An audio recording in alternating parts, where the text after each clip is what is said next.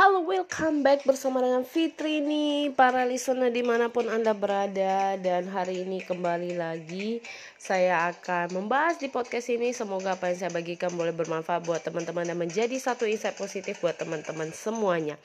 Dan di topik podcast kali ini kita akan bahas bagaimana sih cara uh, kadang di usia sebenarnya di usia berapa sih kita itu perlu kayak prepare untuk bisa punya income pasif, kita punya bisnis gitu ya.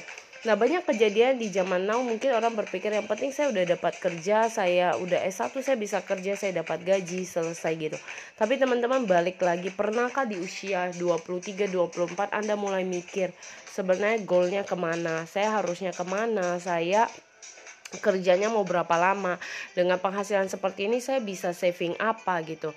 Dan ini menjadi topik yang sedang kami juga bawakan khususnya buat under 30 tahun buat para young planner. Karena kami melihat bahwa di saat Anda yang masih sekolah pun sekalipun bisa untuk bisa berbisnis. Justru perlu ya untuk berbisnis di usia muda, bukan menunggu bahwa nantinya udah uh, besar, udah usia kuliah kerja Anda baru mulai mikir. Gak ada yang salah, tapi setidaknya juga Anda bisa coba sampai Anda mungkin sekarang udah punya main job, Anda bisa punya uh, sampingan income untuk membantu Anda supaya Anda juga bisa menghasilkan.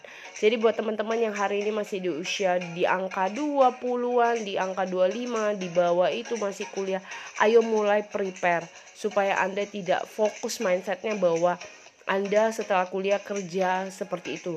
Bukan salah ya bekerja. Bekerja boleh mencari pengalaman segala macam, tapi Anda juga perlu batasi sampai kapan deadline Anda. Karena tidak selamanya Anda bisa punya kesehatan yang baik, Anda akan punya waktu yang fleksibel kalau Anda harus bekerja secara full time dibanding nantinya Anda bisa memulai dengan passive income Anda. Dan nanti kan di episode berikutnya saya akan bahas sebenarnya apa sih tentang yang namanya bisnis ini apalagi yang namanya bisnis jaringan. Semoga ini bermanfaat buat teman-teman dan selamat beraktivitas.